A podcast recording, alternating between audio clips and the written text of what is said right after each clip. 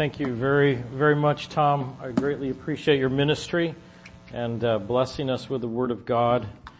And thank you for letting us see into the lives of Aquila and Priscilla. Uh, let's pause and have a word of prayer. Father, we just ask you for your blessing on this last segment. Give endurance and strength to your saints, Father. We pray that you would be, of course, magnified and glorified through Jesus Christ in the church. We ask this according to the scriptures in Jesus' name. Amen. I am a product of the missionary work in Japan. It was um, my mother who went to help the missionary who took residence on her street and hired her to help take care of their children and teach them Japanese. In the course of time, they gave her the gospel, and in particular, they gave her the word of God from John 3:16. And as they read it to her, her testimony goes, Kazue-san, put your name, as many of us have in that verse, for God so loved Kazue-san. My mother told me, she said, you know, I only knew Buddha. Buddha loves no one. I would like to know the God that loves me. And that changed her life that day. And it changed mine many years later. So I'm very grateful to be with you in this last segment, and thank you again to my colleague and friend Tom for his ministry from the Word of God. Two very small housekeeping items.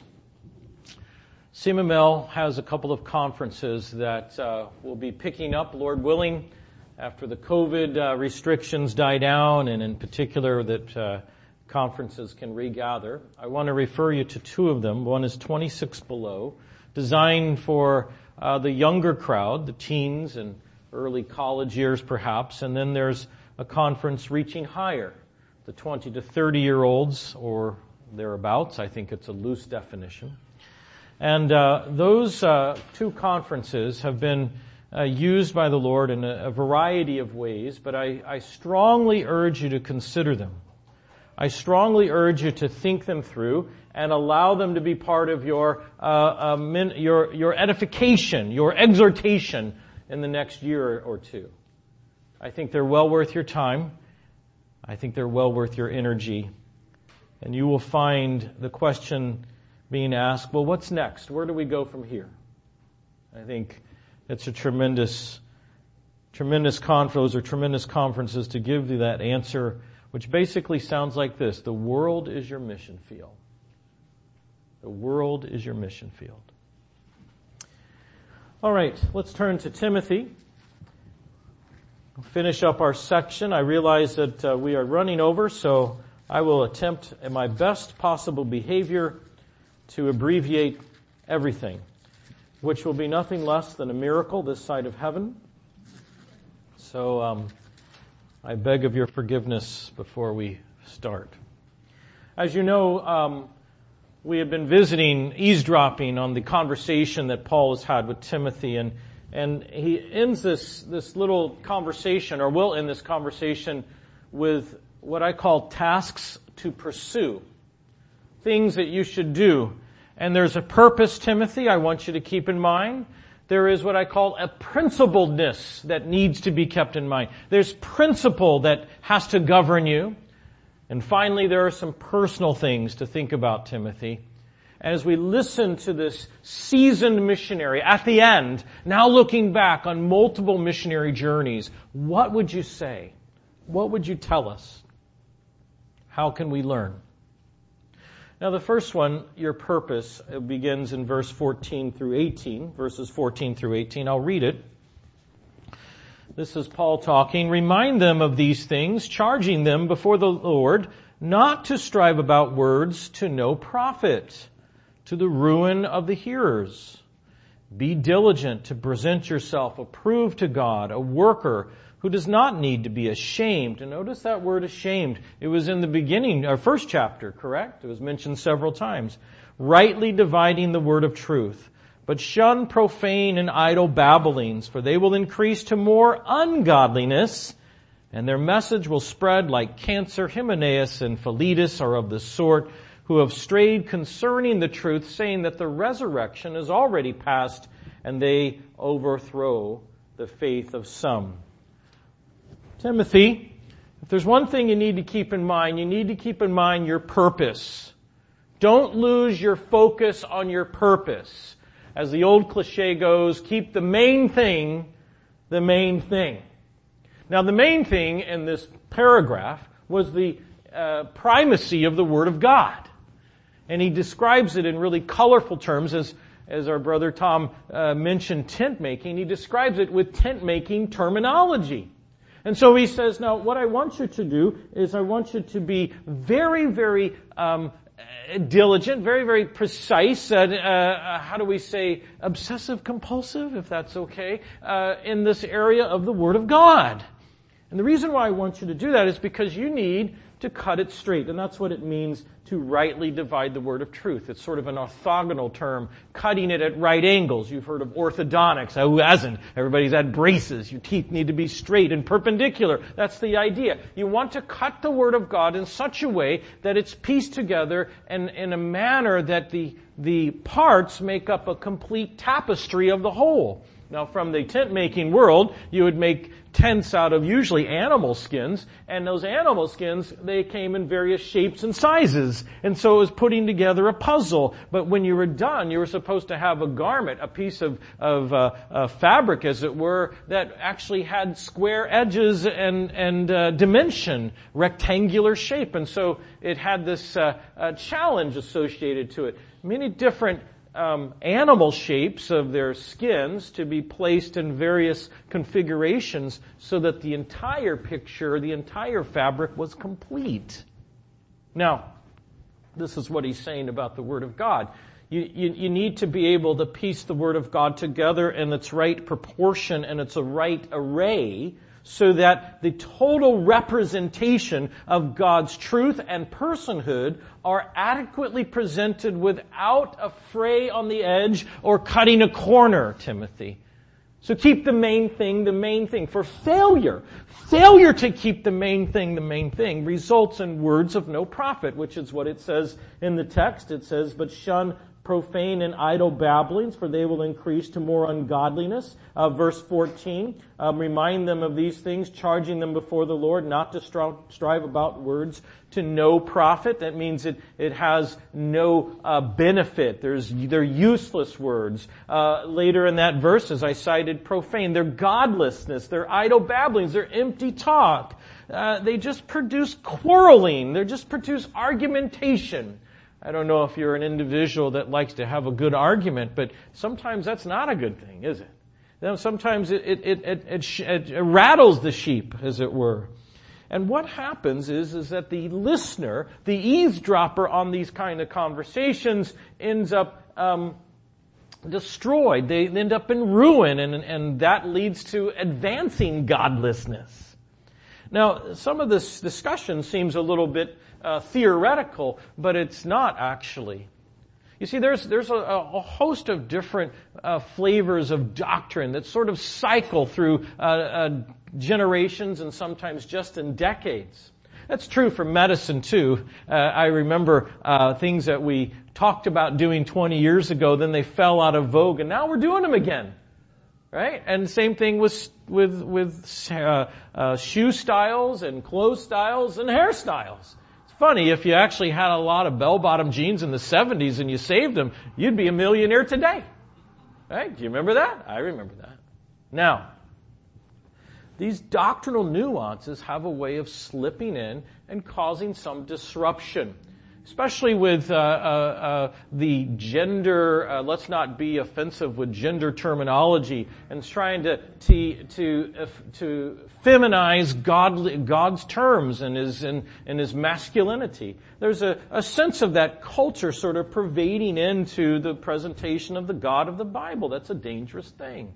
There's many other things that have come along recently that has some some uh, cyclical approach. The replacement theology that has uh, predominated much of of, uh, of uh, theology uh, theological schools today. The, uh, the dispensational idea of God working through administration seems to be less favorable, seems to be ridiculed. So she says, "No, listen, Timothy, you be careful about these things that can, that are really unprofitable. They're just quarrel producers, argument producers. But there is something that is even more um, specific to our moment in history. You see, our moment in history is riddled with uh, various things that affect the entire country, if not the entire world. And so we have things like COVID, right? Now, COVID is a, is a big thing, and it's uh, become part of my life, and I didn't want it to be part of my life. It becomes part of my life because I have to know about it. I have to think about it. It's interesting, people forget that there are other diseases back about five or six, seven years ago that wiped out many young people. It was H1N1. I coded, literally coded, resuscitated 40 year old mothers who delivered their babies because they died, they were dying of H1N1. So this is a, a dramatic thing, and COVID now has uh, press all over the place, and, and we get strong opinions about how things should be handled, and then that leads to disgruntlement with uh, uh, governmental policy, and then that leads to all kinds of political things that happen in the in, in our culture. And what I'm trying to say is that sometimes we can get talking about issues that might take us away from the main thing. Now, I don't mean you can't have political opinion, nor do I believe, nor do I think you can't feel strongly or passionately about those particular perspectives. But what I am saying is that when it begins to compete, if not erode, the presentation of the gospel of Jesus Christ, then something has to give, and I think it needs to be our strong opinions. So we certainly can't give up the gospel. Has it, just ask yourself the question, because I realize I am on very, very uh, shaky ground with many a person. But just ask yourself the question. Does my political viewpoint or my social viewpoint, is it becoming so loud that it's drowning out my voice of the gospel? Just ask yourself that question. Now, this is not the first time in history this has happened. Back in the early 2000s, it was with nutrition. And I was getting hundreds of calls, not hundreds, tens of twenties of thirties of calls about nutritional things and, and it was sort of taking center stage and, and it was becoming louder than the voice of the gospel.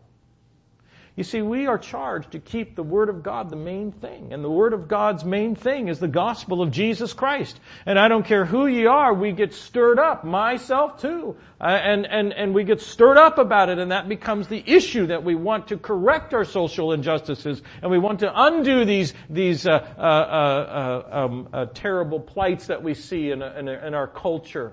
I'm not saying that's wrong. I'm just saying let's not fall into the trap where all of our conversation is just producing words of no profit.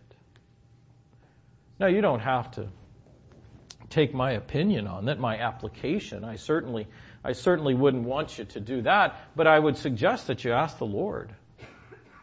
See, what happened here in this text is that that kind of uh, verbiage led to a cancer. Now, the word actually is, is the word we use for gangrene.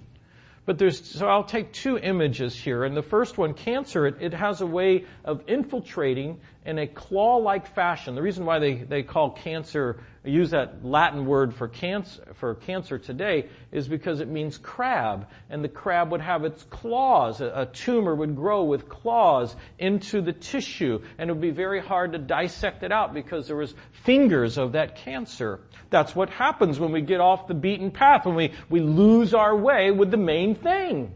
But it also has, also, the, there's also imagery with the word gangrene. I'll never forget the very first patient I took care of with gangrene. I went in to see him in the emergency department. I remember it like it was yesterday. He was in bed six. His skin was a little bit shiny, a little bit taut.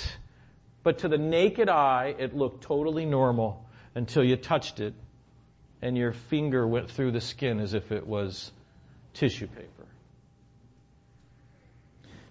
I hate to tell you what else happened. There was a terrible odor and there's lots of pus and all that stuff. But on the outside, it actually looked okay. This is what he says. This kind of verbiage and, and pursuit of secondary issues that may or may not have reference to the gospel, most likely not. What happens is it just creates a festering wound that cannot heal and will usually end in the patient's terrible outcome. And that's what we're doing with souls. So Timothy, if there's anything I want you to do, I want you to remember your purpose. Your purpose is a minister of the Word of God. Beloved, that's what we are as missionaries, aren't we? We are ministering the Word of God, the gospel of Jesus Christ and everything else that follows after that.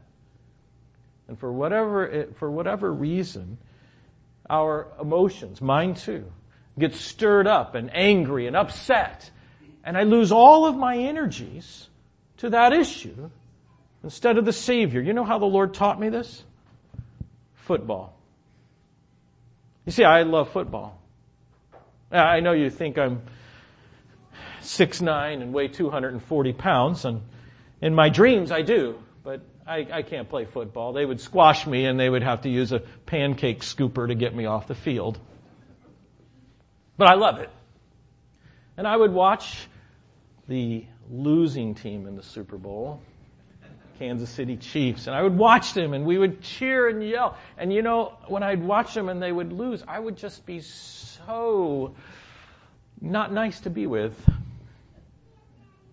And I, and I, and I'd try to go study my Bible and I was just so upset and I just couldn't believe it. I, what's the matter with me? And I took all of my emotional energy and I deposited it into the football game so I had nothing left. And that's what we're doing. Timothy, remember your purpose. But there's one more. I want you to have principles, Timothy. Listen to this. It says, beginning in verse 19, Nevertheless, the solid foundation of God stands, having this seal, the Lord knows those who are His, and let everyone who names the name of Christ depart from iniquity. But in a great house, there are not only vessels of gold and silver, but also of wood and clay, and some of honor, for honor, excuse me, and some for dishonor. Therefore, if anyone cleanses himself from the latter, he will be a vessel for honor, sanctified and useful for the master. Don't you love that? Useful for the master, prepared for every good work. Now, I've titled this the principled life because there's two things that come to the surface immediately in verse 19. One of them is he knows those who are his, and then he says, he, uh, uh, the one who knows him, or I wrote it this way, his own should live like the one who knows him. In other words, depart from iniquity. Now, we talked a little bit about that in our first segment, which was last night, uh, about the necessity of un, an unhypocritical approach, an authentic approach. But what I want to focus on this, this, this evening is this idea of the vessel that's for honorable purposes. Now, my wife, she is a, a tremendous uh, um, um, house uh, uh, manager, and that's her full-time job. And, and I would never trade her for uh, that job ever. I tried once. I like to hang myself, so so I, I would never do that. But I noticed that she has a very uh, precious taste in, in dishes, and, and we have china. I didn't know there was such a thing as Royal Albert China until I married her. And, and I find that that's not what we eat off of. I find that we eat off of um, Fiesta ware. I, I don't know why, but this is why this is what we do. And and I began to realize over time that there are certain um, uh, dishes that were for honorable purposes, like Christmases and and Thanksgivings and uh, uh, uh special events, uh, anniversaries. And I really began to appreciate that fine china. But if one of the children or the husband ever grabbed that and said, well, let's just go ahead and throw it in the dishwasher tonight, well, that's not a good thing. And we would have to hand wash them. All 55 pieces. One at a time.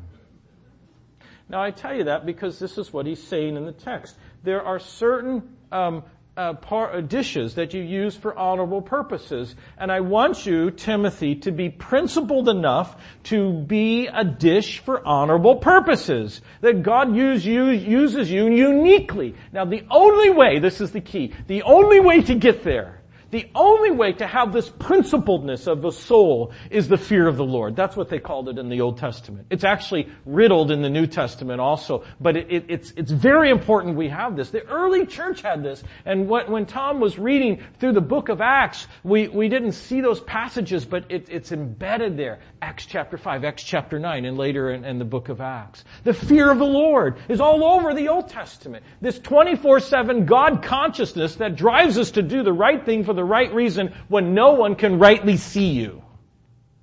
It's the fear of the Lord. And so I believe, if I may by application say to you, that the principledness that needs to be there is the fear of the Lord. It goes along with that next segment here which is a pure heart. And he says, you know, flee youthful lusts. Uh, it's not that, that it, it, it's not the lusts that only affect the youth, but it's the lusts that have the intensity of one's youth. And we should all know about that. He said, pursue what constitutes integrity. Look at what it says in the next verse. Flee youthful lusts, but pursue righteousness, faith, love, and peace with those who call on the Lord out of a pure heart. So again, the fear of the Lord is an integrity that is concerned about the opinion and approval of God against no others to be considered, just his opinion, just his approval. This is what we're missing, isn't it? Because this is what drives you to do the right thing when no one else would ever even think of, uh, of what you do. I, re- I, remember this in such a small way when, when we were, um, uh, when I was shopping with my kids and it was raining. And we got out to the car and it's just raining. It's like it was beating on us and my son's sopping wet. I'm sopping wet. I'm throwing the kids into the car and I'm throwing the food in the car. And then I notice that we have a case of Coke underneath the cart that we didn't pay for. And my son looks at me. I mean, water's dripping down his face. What are we gonna do? Man, was I tempted to throw it in the car. But you see, there's a God consciousness that got me. Because he wasn't, his, I, his vision was not hidden by the rain. And I said, we're gonna go back in and pay for it. Seriously? I think so. And man, we hightailed it and we didn't need a bath that night. We had a shower. That's what I'm talking about. No, no, I don't care where you are in this process of missionology. That's needed. That's needed. But there's finally this idea of the bondservant. I'll end with this, of course. The doulos. Look at what it says. Um, but uh, uh, the servant of the Lord, verse 24, must not quarrel, be gentle to all, able to teach, patient, in humility, correcting those who are in opposition if God perhaps will grant them repentance so that they may know the truth. That they may come to their senses and escape the snare of the devil, having been taken captive by him to do his will. There's a lot at spiritual, uh, there's a lot that's spiritually at stake the devil having taken captive someone to do his will. This is high stakes of crimes, and this is a, a, a high stakes at, at capture and being imprisoned. Now, what Paul's saying is, first of all, the bondservant, this, this doulos, this lowest rung of, of Roman society, Greco-Roman society, the slave state, uh, the, the idea that Jesus actually, the Lord Jesus taught, he said, which of you have a slave? Do they go out into the field, work all day, come in? Does the master say, oh, thank you, thank you, that's so nice, can I get you dinner? The Lord, has, he's classic on this. He goes, I don't think so. He says, you fix me dinner, you help me get ready for bed and then you can eat and take care of yourself. And does the slave say, oh, uh, uh, does this, does the slave expect thanks for that? No, the slave says, I am an unworthy servant. I've only done what I should have done. That's how a slave thinks. I do everything and then I'm not worth anything. And he says, listen, the bond servant of Jesus Christ, you can't You cannot clash. That's what it means, quarrelsome. Sparring viciously or severely. That can't be part of you personally, Timothy. You're not there to win the argument. You're there to win them to Christ so that they might come to obey the truth of God's Word and be rescued from the clutches, the snare, the bear trap of the enemy. Keep the main thing the main thing. When wronged, it says, what is that? When you have people that are hostile towards you, you, you are gentle in return. Isn't that our first reaction? To be gentle in return? That's not my first reaction. you want to spar with me, I'll spar with you, right? I, have never figured this is a real challenge for me in the emergency department when when the patients are, are quite cantankerous and they want to get in my grill and yell in my face and and you know what I want to yell right back.